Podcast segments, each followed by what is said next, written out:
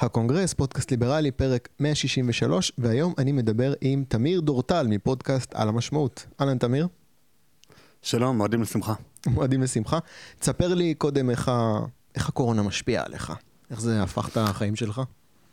האמת, אה, כמעט בלא, ולא, כי אני מורה בבית ספר, אז בכל מקרה יצאנו לחופשת אה, פסח ככה בראשון לאפריל, וגם עברנו עכשיו דירה, אז ככה עם כל השיפוצים וההיתר הגורף הזה של אה, ענף הבנייה בעצם לעבוד באופן רגיל, אז אנחנו בעצם עוסקים בשיפוץ הבית, ארגונים, הובלות, פריקת ארגזים, גם ככה זה זמן של סידורים בבית, אז כמעט ולא משפיע. Mm-hmm. חוץ מזה, גם יוצא לי עכשיו להפיק שלושה פודקאסטים חדשים, ככה אז יש למה לצפות.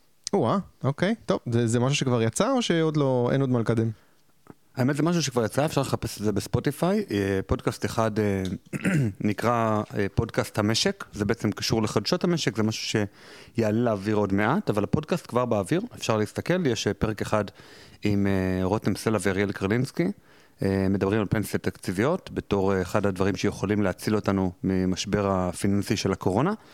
פרק אחד עם עידן ארץ, או עידן דה ארץ, על כל הקטע עם הביצים, שאין ביצים בארץ, וזה די מופרך, אנחנו mm-hmm. מרגישים כזה כמו בתקופת הצנע. Mm-hmm.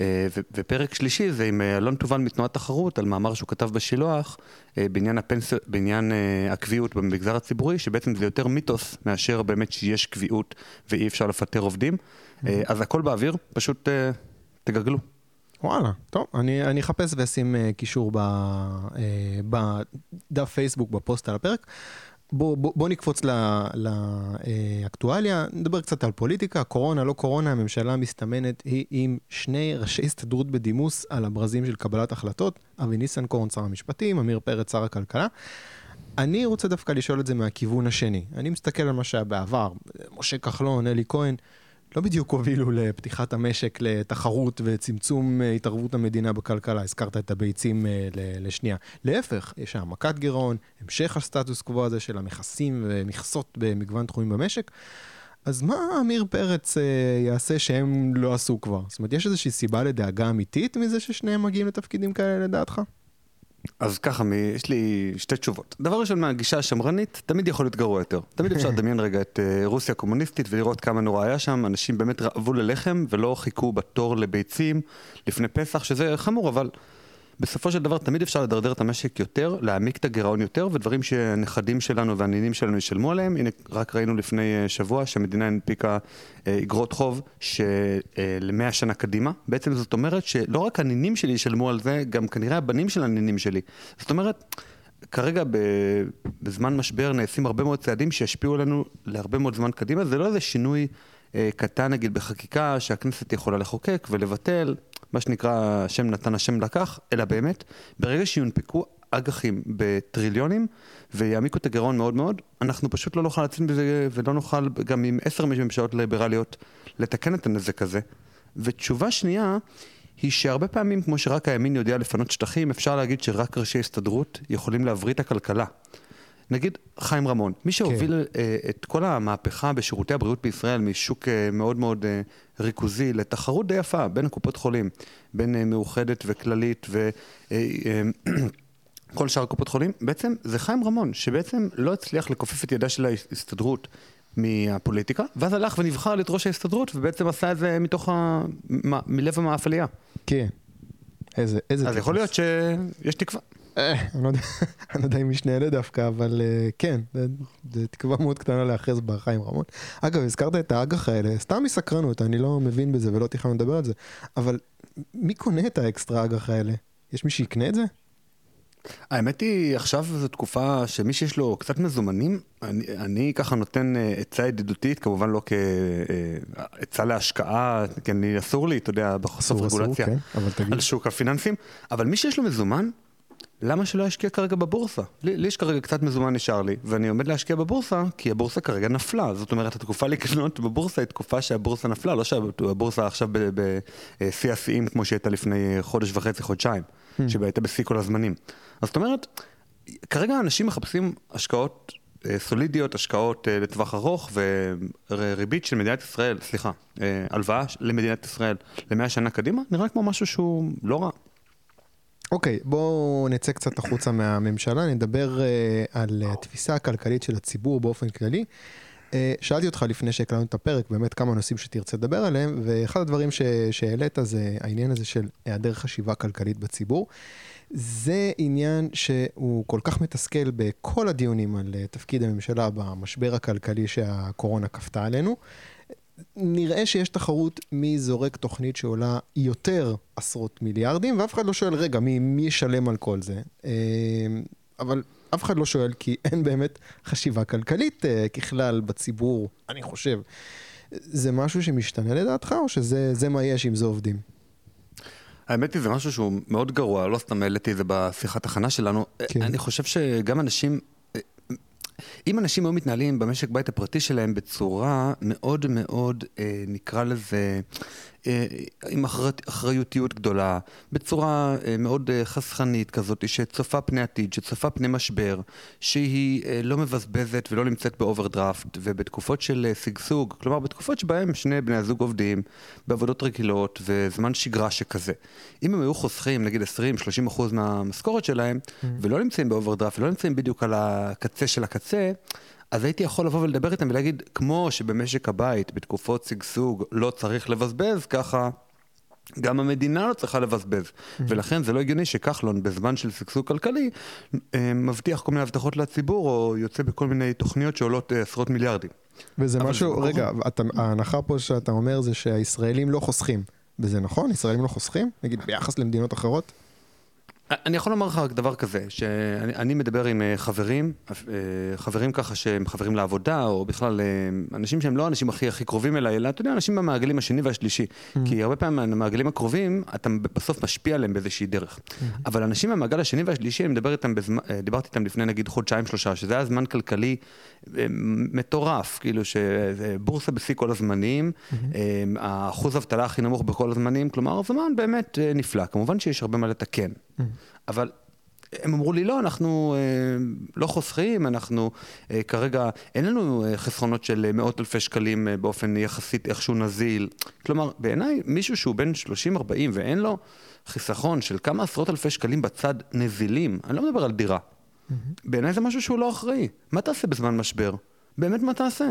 ואם זה היה קורה, הייתי יכול לבוא ולהמשיל את המשק בית הפרטי למשק הלאומי, ואז בעצם הייתה יכולת, נקרא לזה, לגשר על הפער. Mm-hmm. אבל נראה שההתנהלות הכלכלית בכלל, בכל הרבדים, היא לא משהו שהוא אה, יותר מדי אחראי. ועכשיו, בזמן משבר, אני אומר לאנשים, הנה, אני חסכתי, אני אה, דאגתי בזמן אה, של אה, אה, שגרה לבוא ובאמת להתנהל בצורה אחראית. Mm-hmm. לא משנה כמה אני מרוויח כרגע, אבל גם כשהייתי אה, בצבא והרווחתי 700 שקל לחודש, גם אז דאגתי קצת לחסוך. Mm-hmm. אני חושב שזה משהו שהוא מגיע אה, מהבית, משהו שמגיע מאיזושהי תרבות שאומרת, אה, לא עבדת ועכשיו מגיע לך ליהנות, אלא עבדת ועכשיו אתה רוצה להיות עם אכפתיות כלפי תמיר של מחר ומחרתיים, ולא רק עם כלפי תמיר של אה, קיבל את המשכורת אתמול, והנה עכשיו אפשר לבזבז אותה. Mm-hmm. ואני חושב שהרבה פעמים בשיח הכלכלי צריך מאוד להחזיק ראש. הנה נגיד, בוא ננתח רגע את הביצים. מכל מי שמבין כלכלה, אפילו ברמה הכי בסיסית, אה, כלכלה 101, מאוד קל לנתח את זה. המדינה גם מתערבת בצד ההיצע, כלומר בצד של כמה ביצים יכולות להיות מיוצרות, וגם mm. מתערבת במחיר עצמו, כלומר המחיר עצמו הוא מוגבל אה, אה, למחיר מקסימלי, מחיר שאף מכולת לא יכולה לגבות קצת יותר. אם המדינה לא הייתה מתערבת לא בצד המחיר ולא בצד ההיצע, אה, או באחד הצדדים, לא היה מחסור בביצים, כי על המחסור שבאמת שיש, המחיר היה מפצה. מחיר גבוה מוביל לפחות ביקוש. ואם היא לא הייתה מתערבת בצד ההיצע, והייתה מתערבת רק בצד המחיר הבאמת מאוד נמוך, אז היו מגדלים יותר ביצים, והבעיה הייתה נפתרת. אבל צריך להחזיק ראש בשביל אה, להקשיב לי כרגע. אפילו כרגע, שאני מנסה הכי לפשט את זה והכי...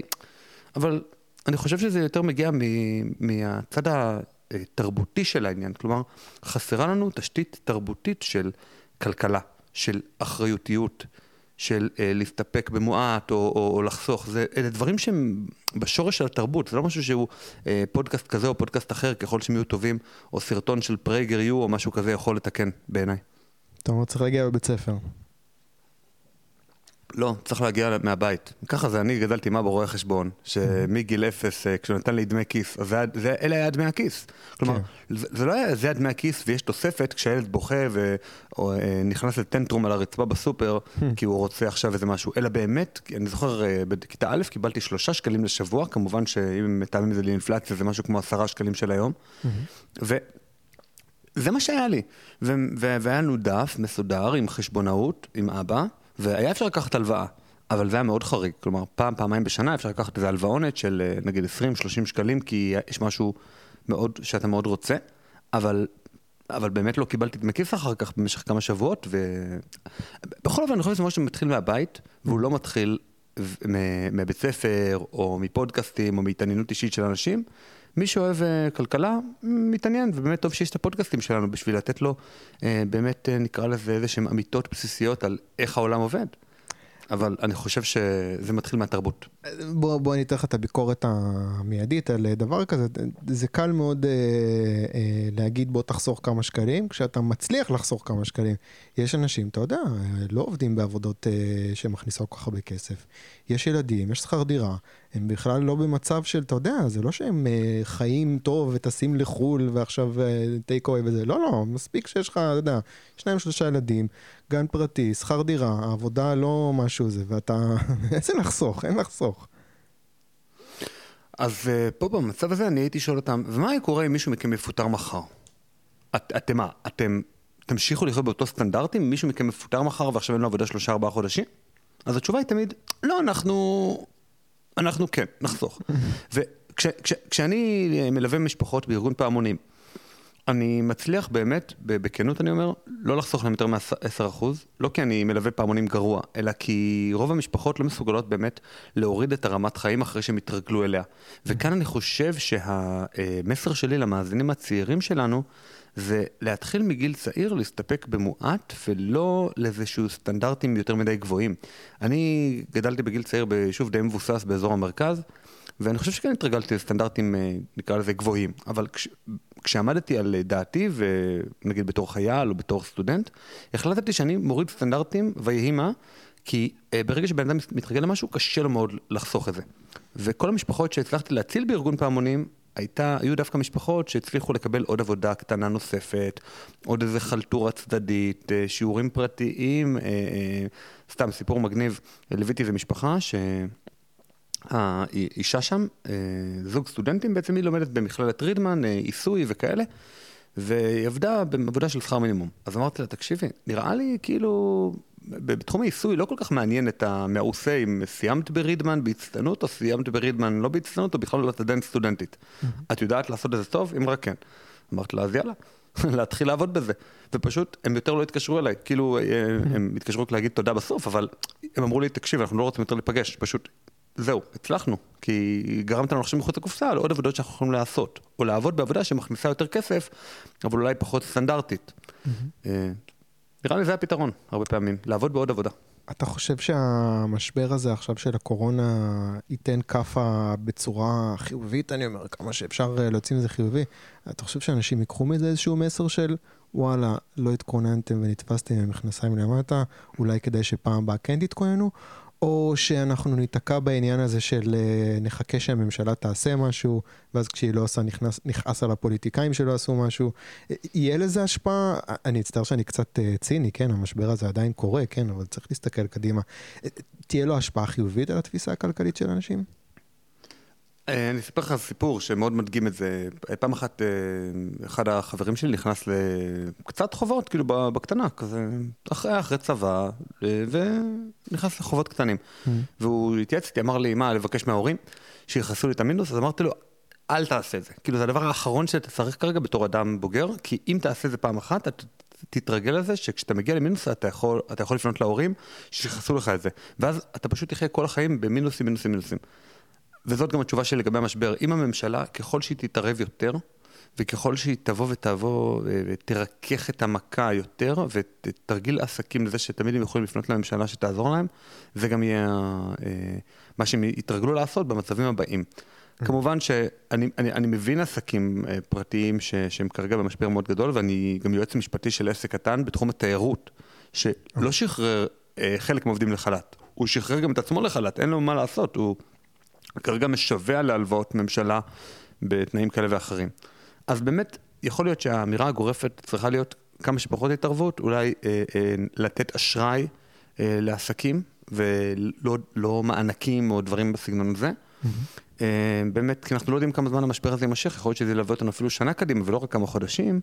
והתשובה השנייה שלי תהיה, לכו תקשיבו לראיון עם אה, זיו מאור, שראיינתי אותו שבוע שעבר, אם אני זוכר נכון. והוא באמת אה, דיבר על הדברים מאוד יפה שם, אז חבל לחזור על הדברים, פשוט ראיון מבריק עם זיו מאור. תודה. עכשיו אני רוצה לשאול אותך שאלה על הקהילה הליברלית, ליברטריאנית, אני אקרא לזה, תלוי מי... אני חושב שאנחנו מבינים למי אנחנו מתכוונים, והאם המשבר קורונה זה, זה מכה שהיא תצליח להתאושש ממנה, ואני אסביר למה אני מתכוון. אני שומע גיקונומי, מאוד אוהב את גיקונומי, בפרק האחרון ראם שרמן ראיין את נדב אייל, והוא העיר בהערת אגב, אה, ראם שרמן, שזאת לא תקופה טובה להיות ליברטריאן. וזה נכון מהבחינה שלדבר עכשיו על הקטנת התערבות המדינה בתקופה כזאת, זה סחורה שמאוד קשה למכור בדיונים לאנשים שהם מחוץ לקהילה. וייתכן מאוד שאנחנו עומדים לחוות איזושהי ירידה בנפח פעילות, ההתעניינות אה, של אנשים חדשים במסר. אתה יודע, הפחד שלי זה קצת שנהפוך להיות כמו קומוניסטים בישראל, אתה יודע שזה קומץ אנשים, זה תמיד אותם אנשים, והם חיים בבועה קטנה כזאת, בלי יותר מדי השפעה על מה שקורה מסביב. מה אתה חושב, הקורונה תחסל גם את הקהילה? את הצמיחה של הקהילה? אני, אני שוב רוצה לחזור קצת לקטע של הפסיכולוגיה, אני חושב שאנחנו כאנשים מתרגלים מאוד מהר לדברים. כלומר, כאילו, פשוט קל לנו להתרגל, הנה, כבר אני מאמין שרובנו התרגלנו לזה שאנחנו לא יוצאים הרבה מהבית. אומנם זה מעיק עלינו, אבל אנחנו כבר לא מרגישים כאילו וואו באיזשהו, אה, אה, שמישהו עשה לנו איזה משהו אה, מטורף לחיים שלנו והפך אותם, אלא כאילו מתחילים לאט לאט להתרגל. ובאמת השעבוד הזה אה, לממשלה והצעדים שהיא עושה, זה משהו שמתרגלים אליו מהר מאוד. אה, כלומר, זה, זה משהו בעייתי אה, בטבע שלנו שאנחנו מתרגלים, זה לטוב ולרע אפשר לומר. Mm-hmm. אני חושב שזה לא יעשה רע לקהילה הליברלית או הליברטריאנית, אני חושב שזה באמת חשוב שתהיה לנו תפיסה לא פשטנית של חופש. חופש הוא מצרך שבדרך כלל אפשר לתת לאנשים והם ידעו להסתדר איתו. אה, כי זה בסוף, זה בסוף משהו שגם יוצר המון אה, שגשוג, גם המון עושר וגם אה, נראה לי שהוא יותר מוסרי נכון. אבל כשאנחנו במצבי קיצון כמו מלחמה, כמו באיזה מגפה עולמית, באמת צריך להבין שזה לא המקום לחופש, זה מקום באמת להתערבות ממשלתית. ומאוד אהבתי את מה שזיו מאור אמר, שוב אני חוזר לרעיון שעשיתי איתו שבוע שעבר, mm-hmm. הוא אמר ש... שהוא מאוד מקווה שאנחנו לא נצא מהמשבר הזה כשלפקידים מתרגלים שיש להם יותר מדי כוח. כלומר, זה לא שלפני המשבר לא היה לפקידים המון כוח, היה להם המון כוח. אבל אה, זה, זה החשש המרכזי שלי, שאנחנו נתרגל להסתכל על אה, כל מיני מומחים בטלוויזיה ולהגיד, הם יודעים הכל בתחומי הכלכלה ובתחומי החברה ובתחומי הרווחה. לא, הם, אולי הם לא יודעים הכל, אולי עדיף שאנחנו נקשיב יותר uh, לעצמנו, נקשיב יותר לקהילות שלנו, נקשיב יותר... למה? פשוט נסמוך יותר על עצמנו, סלף ריליינס כזה. אוקיי, דווקא זה, זה כאילו אתה פסימי קצת, אבל אני הייתי יותר פסימי, אז באופן יחסי אתה אופטימי. אה, באותו הקשר, אני רוצה לדבר איתך על אה, איך מגיעים לקהל רחב ומשפיעים יותר על השיח הציבורי. אה, אני חושב שאם לפני חודשיים נגיד זה היה קשה להגיע לאנשים חדשים בכמות משמעותית, בתקופה הזאת זה עוד פעם, אני מצטער, זה נראה, זה נראה בלתי אפשרי, כי המשבר הזה הוא מערער ביטחון של אנשים בצורה יסודית ובצדק, ו... כשלאנשים, מה לעשות, אין להם ביטחון, אז הם פונים לממשלה שתספק להם ביטחון. Uh, מצד שני, מתייחסים בזלזול לליברטריאנים, שעוד פעם, מה הם מקשקשים עכשיו על ממשלה קטנה ומוגבלת uh, בכוח. אני לא אופטימי, אמרתי לך, אני מנסה לחשוב איך אפילו לשמר את הקיים uh, באיזה נישה שימשיך להתקיים, אבל בוא תגיד לי מה המחשבות שלך בנושא של השפעה על שיח ציבורי, הגעה לקהל רחב יותר בתקופה כזאת. האמת היא שמה שאני חושב שהמשבר הזה יעשה, או באופן כללי, גם לתקשורת אבל גם בכלל לחברה, זה משהו לא ידוע. זאת mm-hmm. אומרת, אני מאוד מאמין בחוק התוצאות הבלתי צפויות, זה מה שנקרא חוק הקוברה. מוזמנים לגגל או תבדקו בתגובות, בטח תשים את זה. אה, בעצם אנחנו לא יודעים איך כל דבר ישפיע, כי יש לו המון המון אה, השלכות שאנחנו לא צופים אותן בכלל. אה, נגיד אחד הדברים שאני ראיתי בפודקאסט שלי, שהגיל של המאזינים ירד דרמטית, כלומר אם עד אה, המשבר אה, האזינו על המשמעות בגיל 18 עד 22, משהו כמו 7 אחוז, עכשיו זה 40 אחוז. זאת אומרת, מה זה העלייה הדרמטית הזאת בגילאים האלה, לא, לא צפיתי אותה, לא ידעתי שהיא תהיה. אה, מצד שני, ירידה מאוד משמעותית בהאזנות. אז כאילו יש המון דברים שאנחנו לא יודעים, כלומר הנסיבות של, ה, של האדם, של, של החיים שלו, הם משהו שמשפיע הרבה יותר מאשר נקרא לזה הדעות. כי הרבה אנשים אומרים, וואו, הרעיונות שעשית האחרונים הם מאוד מעניינים. אבל אני פשוט כבר לא נוהג, אז אני לא יכול להקשיב להם. כן. זה לא בגלל חוסר רצון, זה פשוט בגלל נסיבות. כן. אמ, לגבי להגיע לקהלים אה, חדשים וגדולים, תשמע, זה משהו אדיר שבדיוק פתחנו את העל המשמעות לפני אה, כשנה, והגענו אה, אתמול ל-50 אלף האזנות.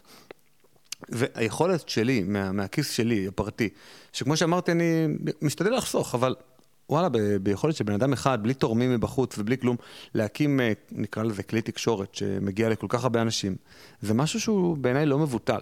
כלומר, אני באמת מעודד כל אחד מהמאזינים פה, אם יש לכם רעיון לפודקאסט, אני, אני וגם בטח יניב, יכולים לתת לכם אה, הנחיות ועזרה, ויניב, גם אתה נתת לי בהתחלה עזרה. אה, בהקמה של על המשמעות וכל מיני ייעוץ טכני. Mm-hmm. ובאמת זה משהו פנומנלי, שכל אחד יכול להקים ערוץ תקשורת, ואם הוא באמת טוב, הוא מגיע להרבה מאוד אנשים. הנה, יש פודקאסטים שמגיעים למיליוני האזנות לפרק. Mm-hmm. וזה ממש כבר כלי תקשורת, בלי שום uh, התערבות, בלי רגולציה, ואפילו נקרא לזה בלי הרבה תקציב. אפשר להגיע לקהלים מאוד גדולים. אז אני חושב שדווקא בתחום הזה העתיד מאוד מזהיר, בתחום של תקשורת ימנית. אז אה, שיהיה לכל מי שמאזין, לכל מי שמאזין ורוצה לפתוח, בהצלחה רבה. אז זהו, באמת העלית את העניין הזה של אה, האם צריך אה, אה, רדיו ימני. אה, אני מניח ש, ש, שהתכוונת להגיע בסופו של דבר ל, ל, לעניין של הפודקאסט, אבל בוא ננצל את זה רגע כדי לדבר על תקשורת. אה, אם אני מסתכל עכשיו רדיו ימני, אתה יודע, גוף טיפה יותר גדול, שיש לו טיפה יותר השפעה מאשר פודקאסט, עם כל הכבוד. הדעה שלי, אם צריך רדיו ימני בהגדרה, או ערוץ טלוויזיה ימני, אם צריך, זה יקרה לבד. לצערי, כרגע אין מספיק כוחות שיקיימו גוף כזה, כוחות בהרבה מובנים. אני לא יכול לחשוב על uh, מספיק שדרים שיצליחו למלא את הזמן אוויר, אני לא יכול לחשוב על קהל מספיק גדול שיצדיק כלכלית גוף כזה. לדעתי באמת צריך עוד פודקאסטים, עוד תוכנית רדיו, נגיד, אתה יודע, בתחנת רדיו קיימת, אה, אבל האמת, הכי חשוב כשחשבתי על העניין הזה של אה, גוף תקשורת ימני, זה צריך תוכנית או אפילו פינה סטייל רועי עידן בגיא זוהר בערוצי ברודקאסט 12-13. שם זה הכי קריטי לדעתי, כי אין שם כלום עכשיו. זאת אומרת, השבוע, אנחנו חוזרים רגע לביצים, הייתה כתבה בערוץ 12 על המחסור בביצים, וכשזה הסתיים, דני קושמרו אומר כזה באולפן, אתה יודע, הוא נותן כזה סיכום למצלמה כזה, את הדעה שלו, הוא אומר, הוא אומר כן, זה מה שקורה כשלא דואגים מספיק אה, לחקלאים שלנו, משהו בסגנון הזה. והוא אומר את זה כאילו, מה זאת אומרת? ברור שזאת הבעיה. אה, אתה יודע, נטרפתי מזה שכאילו אין אף אחד שיגיד לו, אה, אתה יודע, יש עוד כמה עניינים בשוק של הביצים שבכלל לא הזכרתם, וכאילו יכול להיות, יכול להיות שיש עוד בעיות חוץ מלא עוזרים לחקלאים. אז מה אתה אומר, צריך להסתפק בפודקאסטים, או שבאמת צריך עוד משהו מעבר לזה? אה, אני אגיד כזה דבר, אני חושב שהרבה פעמים הדיבורים נשארים באוויר, אבל באמת, אני, באמת מה שנראה לי חשוב בכל התחום הזה של אה, תקשורת ימנית, אה, אקטיביזם ימני, ובכלל, נגיד שאנחנו עכשיו רוצים לשנות את מערכת הרווחה. ונגיד לבטל קצבאות כאלה ואחרות, בגלל שהקצבאות האלה משאירות אנשים במעגלי העוני ולא גורמות להם לבוא ולצאת לשוק העבודה, או לצאת לשוק העבודה בצורה יותר משמעותית, שישתכרו טוב ויוכלו לפרנס את המשפחות שלהם, כי אז הם יאבדו את הקצבה, וכו' וכו'. עכשיו, יגידו לנו, אוקיי, יש אנשים באמת שהם תחת קצבאות, אה, שהם יכולים להתפרנס יותר, יותר טוב, אבל יש אנשים שלא. מי ידאג להם? עכשיו, אנחנו בתור ימנים, בעיניי צריכים להגיד, הנה, העמותה הזאת והעמותה הזאת והעמותה הזאת שכבר קיימות, ושכבר עוזרות לאנשים באופן שוטף. Mm-hmm. עכשיו, בעיניי הדבר הזה חסר. כלומר, בציבור החרדי ובציבור הדתי-לאומי יש המון עמותות חסד ועמותות אה, אה, בכלל אקטיביזם, נקרא לזה, בתחום של חסד, בתחום של ארגונים קהילתיים. יש בית כנסת, יש קופות תרומה וכאלה. אבל כשמישהו אה, הוא גר במרכז תל אביב, או שהוא גר באיזה עיר שינה כזאת, מנומנמת, אה, סטייל אה, ראש העין, רחובות וכו'. אני לא חושב שיש שם הרבה ארגונים, נקרא לזה, של הציבור החילוני, ארגוני חסד, שיכולים לבוא ולדאוג לאנשים כתחליף למדינה הגדולה הזאת. עכשיו, באמת, המאזינים שאני מקווה מאוד שאני משפיע עליהם אפילו ולו במעט, יאללה, לבוא ולהקים את הדברים האלה. או לחילופין, לתרום לדברים הקיימים, שיתחזקו ויהיה להם יותר עובדים ויותר יכולת להשפיע. או אתם יודעים מה, יותר חשוב לך... יש לך שנייה. דוגמה בשל... סליחה, כן, תמשיך. כן, אז, אז בטח, אז גם, גם בתחום של, נקרא לזה, של תקשורת. וואלה, אתם מקשיבים לקונגרס, או לעל המשמעות, או לכל פודקאסט אחר. תבואו, תשלחו איזו הודעת אס.אם.אס ל-אס.אם.אס בפייסבוק או בדף, ותגידו, אני רוצה לתרום לכם תרומה קבועה, אני באמת מקשיב, אני נהנה, אני רוצה לתרום תרומה קבועה, אה, הוראת קבע, בשביל לעזור לכם להתפנות יותר לדבר הזה שאני אוהב ושאני חושב שהוא מוצלח ושהוא אה, משפיע הלאה. עכשיו, בעל המשמעות פתחנו מין קמפיין כזה, כלומר יש אה, יכולת לתרום בלינק דרך אה, תנועת אה, תחרות שמאוד עוזרת לנו. וכל אחד יכול במאמץ של, לא יודע, פחות מדקה, לתרום הוראת קבע ולעזור לנו לעשות מה שאנחנו עושים ולתת לי לפנות יותר מהזמן שלי בשביל הדבר הזה שהרבה מאוד אנשים נהנים ממנו. ואני חושב שזה לא מספיק נעשה. זאת אומרת, אה, אני חושב שאנחנו בתור ציבור ליברלי צריכים לא רק להגיד, המדינה תצרי ואקום, אלא גם למלות את הוואקום לפני כן. אם הוואקום יהיה מלא לפני כן, אז המדינה באמת היא סתם שם, היא סתם כאילו עוד גוף שנמצא ועושה את הדברים בצורה לא יעילה, אמ, בלי מאור פנים, עם המון המון טופסולוגיה, במקום עמותות ואנשים פרטיים שתורמים, שעוזרים. ולצערי בציבור החרדי יש הכי הרבה תרומות בישראל, אחר כך בציבור הדתי-לאומי ורק אחר כך uh, בציבור החילוני, וזה משהו שבעיניי, אם נצליח לשנות אותו, כבר נהיה במקום יותר טוב ויהיה פחות, פחות צורך להתערבות מדינתית. טוב, אני אשים באמת לינק לקישור לקמפיין אה, אה, אה, תמיכה בעל המשמעות. אני רוצה אבל שתגיד לי כן דוגמאות לכמה ארגונים שאתה מכיר אולי אצל החילונים בגדול, שהם כן, אתה יודע, חיים על תרומות ועוזרים, ומאוד חשוב לי, אני באמת מנסה, קשה לי להבדיל ביניהם, אבל אתה יודע, יש את הארגונים האלה שהם uh, יבואו ויגידו, אנחנו עוזרים לעניים, אבל החזון שלנו בגדול זה שהממשלה תיקח את התפקיד שלנו. אז אני כזה אומר כן. לעצמי, אני לא רוצה לתרום לכם כשאתם אומרים דבר כזה, כשזה החזון שלכם. אתה מכיר איזה שהם uh, ארגונים, אתה יודע, חילוניים שעושים את זה נכון במרכאות? אני חושב שבלי מירכאות, ארגון פעמונים נגיד הוא ארגון אה, נפלא, שאני בתור מלווה של, של הארגון, הרבה פעמים אמרתי למי שמעלה בפעמונים, אמרתי, תקשיבו, המשפחה הזאת, אני יכול להעמיד אותה לרגליים, אבל הם צריכים טיפ טיפ טיפה שקט נפשי של הלוואה אה, בשביל לשרוד את החודש הקרוב, כי, כי הם פשוט לא מצליחים להתעסק בפגישה איתי, בלנתח את ההוצאות ואת ההכנסות שלהם, הם כל הזמן עסוקים באיך הם אה, מתגוננים בפני ההוצאה לפועל. Mm-hmm. והרבה פעמים קיבלתי את התשובה ממי שהיה הבוס שלי, אמר לי, תקשיב, כאילו בוס בהתנדבות, הוא אמר, תקשיב, אנחנו לא ארגון שנותן יותר מדי הלוואות, אנחנו נותנים הלוואות רק לקראת חגים וכאלה, אבל זה ארגון שבאמת עוזר להרים אנשים על הרגליים, כי פשוטו, אה, מתוך אחריות אישית, ולא מתוך אה, איזה, נקרא לזה, עזרה ש, שתמיד צריך להסתמך עליה לאורך כל החיים.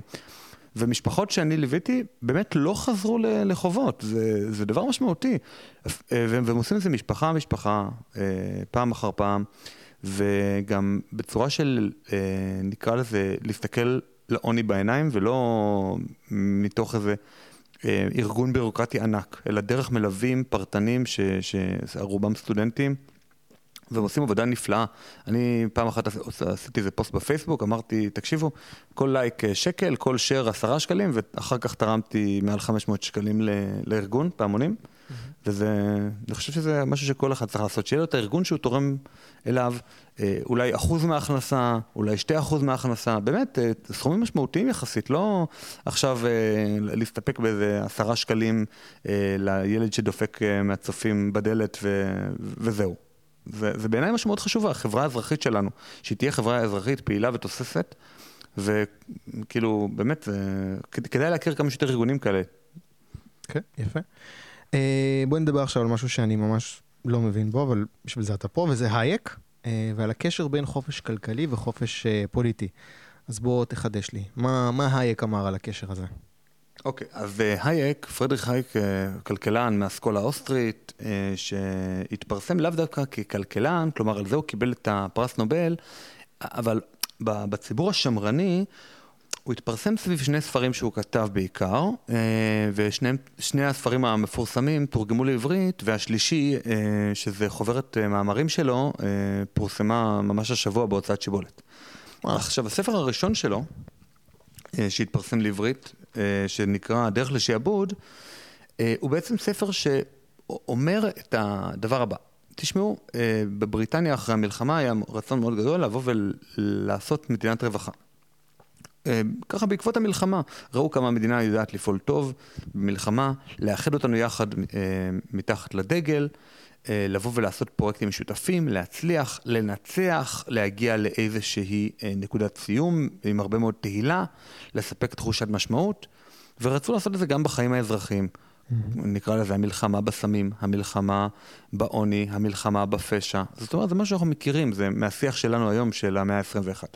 כן. עכשיו, הייק אמר, תקשיבו, ותקשיבו טוב.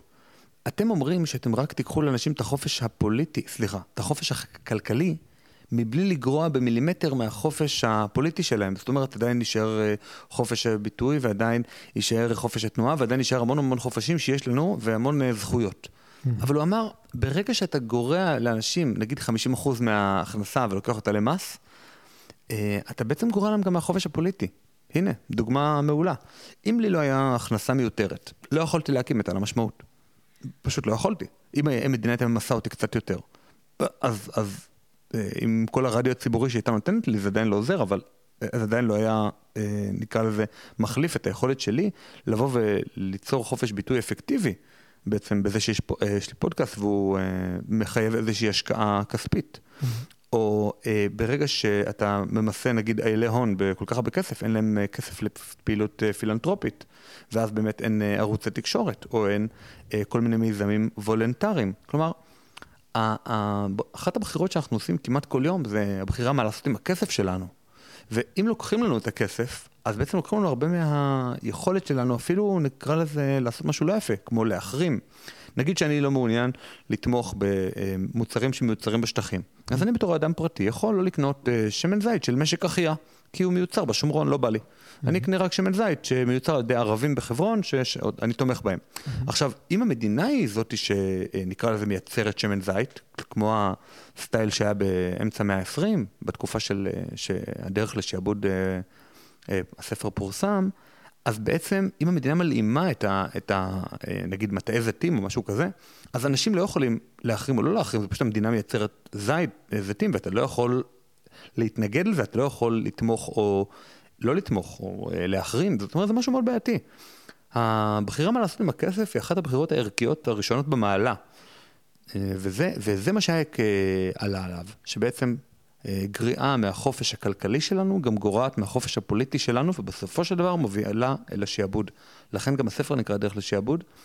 זה ספר באופן כללי שאני ממליץ כמבוא לפילוסופיה פוליטית או מבוא לליברליזם, כי הוא קל, הוא מלא באמירות מפוצצות כאלה ומאוד קיצוניות, כאלה שרוב הספר שלי ממורכר mm-hmm. בכל מיני משפט, משפטי מחץ כאלה.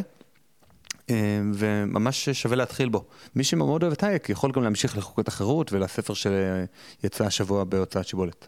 אה, הדבר הראשון שעלה לי, אני תמיד מנסה לשים את עצמי בנעליים של איזה מישהו שהוא אטטיסט ורוצה צדק חברתי, זה כאילו אוקיי, אם אני לוקח את ההיגיון הזה של הטיעון של הייק, אז לפי ההיגיון הזה, אם אני לוקח כסף מאנשים, עשירים ומעביר אותו לאנשים שאין להם כסף, אז אני מעניק להם חופש פוליטי. אז בעצם, בעצם זה שהם עניים, הם, אין להם חופש פוליטי. איך הייק אה, מתמודד עם הטיעון הזה? האמת היא, אה, אפשר לומר ש... אני נגיד עובד במגזר הציבורי, אני עובד אה, בעיריית ירושלים כרגע, כי אני עובד בתיכון בירושלים. Mm-hmm. אז הרבה פעמים אני מפחד על דברים שאני אומר, שהם יגיעו למקומות הלא נכונים, יגיעו לאיזה בירוקרט אי שם למעלה, לוועד העובדים mm-hmm. אה, כזה או אחר, ואלה mm-hmm. דברים שאני קצת חושש. עכשיו, היה ברור, ברור לי שאם הייתי עובד, ב, ב, נקרא לזה, אה, בחברה אחרת, חברה עסקית, אה, הבוס שלי couldn't care less על מה אני אומר כן. בתקשורת, על מה אני אומר באיזה פודקאסט שהקמתי, כאילו זה לא מעניין אותו.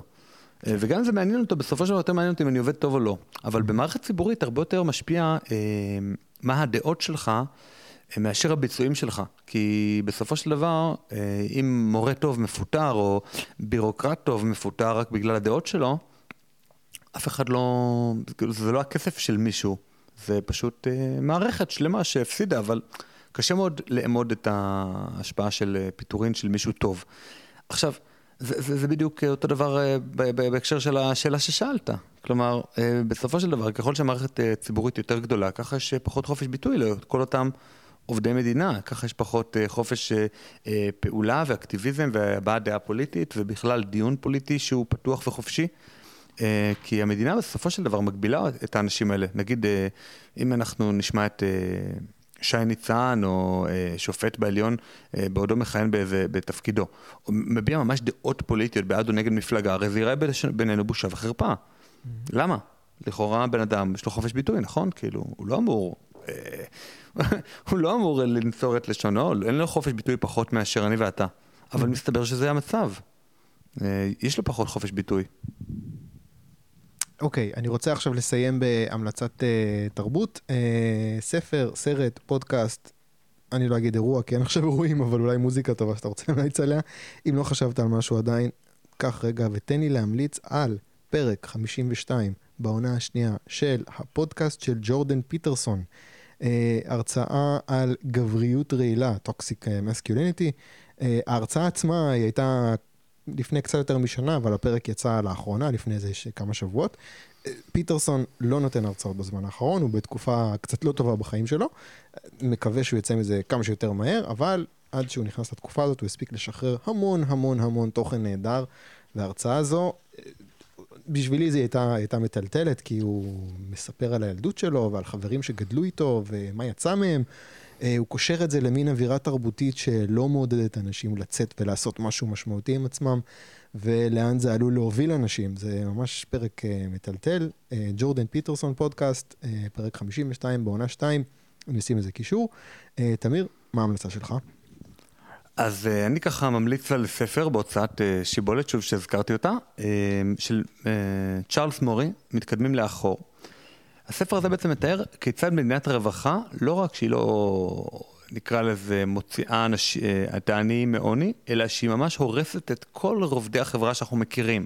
אה, זה הורס את המשפחה, זה הופך משפחות רגילות למשפחות חד-הוריות, אה, זה הורס את החיים הקהילתיים, זה גורם לפשע, זה גורם לכל כך הרבה מדדים להפוך להיות באמת פשוט במצב קטסטרופלי. Mm-hmm. והוא מראה את זה אה, באמצעות אה, ניתוח של החברה האמריקאית משנות ה-60 לשנות ה-80. זאת אומרת, כבר בשנות ה-80 היה לנו את, ה, אה, אה, אה, את המדדים האלה, את התוצאות האלה, את הידע על ההשלכות ההרסניות שמדינת רווחה עושה. האמת, אנחנו אחת ממדינות היחידות בעולם שהילודה בהן לא ירדה דרמטית בעקבות מדינת רווחה. בהרבה מדינות בעולם, מה שקרה בעקבות מדינת רווחה, אה, זה שמשפחות התפרקו, הפכו להיות חד-הוריות, אה, או חד-הוריות מראש, או חד-הוריות אה, בדיעבד, כלומר אחוזי גירושין הרבה יותר גבוהים, וגם אחוז, הילודה עצמה ירדה, וגם הפשע עלה מאוד. אבל באמת חשוב לומר, מדינת ישראל היא מהמדינות הכי בטוחות במערב. וזה שאישה יכולה להסתובב בתל אביב באמצע הלילה, אולי יהיה מי שיזרוק לה איזה הערה או ישרוק לה, אבל זה שהיא לא, אה, נקרא לזה, תחטף, תיאנס או משהו בסגנון הזה, זה משהו שהוא באמת אה, פנומנלי, ובמדינות אירופה ובארצות הברית כמעט לא מכירים את זה שאישה הולכת לבד בלילה אה, בבטחה, גם אם היא לא גרה ברחוב הראשי של העיר הגדולה. ועל הספר הזה של צ'ארלס מורי, מתקדמים לאחור, הקלטתי פרק שאני מאמין שישוחרר השבוע. עם עמיעד כהן, מלכ"ל קרן תקווה, בפודקאסט חדש שפתחנו, ספר ששינה את העולם ב-45 דקות. הפרק הראשון עשיתי עם אה, גדי טאוב, על הספר של פיטרסון שאתה המלצת עליו, אה, על 12 כללים לחיים. כן. אז uh, אני ממליץ גם על פודקאסט שעשיתי עם uh, עמיעד כהן. רגע, וגם... עוד פעם השם של הפודקאסט? השם של הפודקאסט, כן. ספר ששינה את העולם ב-45 דקות. ספר, ספר ששינה את העולם ב-45 דקות. וצ'ארלס מורי, מורי, מתקדמים כן, uh, עכשיו, לאחור, כן? זהו, אז ממש מילה אחרונה על צ'ארלס מורי, אחד הדברים היפים עם צ'ארלס מורי זה שהוא כמובן היה מהימין, ונקרא לזה הימין הרפובליקני, אבל מי שיישם את המדיניות שלו בעצם וצמצם את מדינת הרווחה, היה דווקא uh, קלינטון. זאת אומרת, קלינטון הדמוקרט שהאמין דווקא במדינת רווחה, ברגע שהוא נחשף לממצאים של צ'ארלס מורי, הוא החליט שהמדיניות הרווחה חייבת להשתנות כדי להפסיק לתמרץ אנשים אה, לבוא ולפרק משפחות ולהגיע למצבים מאוד קשים גם מבחינה של פשע וגם מבחינה אה, של אה, בכלל ילדים מוזנחים וילדים שנגיד נקרא לזה הורסים את השיעור בבית ספר. הוא עשה הרבה מאוד קווי מדיניות שצ'ארלס מורי המליץ עליהם ואני חושב ש... כשהאויב שלך מקבל את קווי המדיניות שלך, זה אומר שאתה באמת אה, כנראה מדבר או בהיגיון או בפופוליזם אדיר, אה, אבל במקרה של צ'ארלס מורי זה ההיגיון הצרוף שמלווה לאורך כל הספר.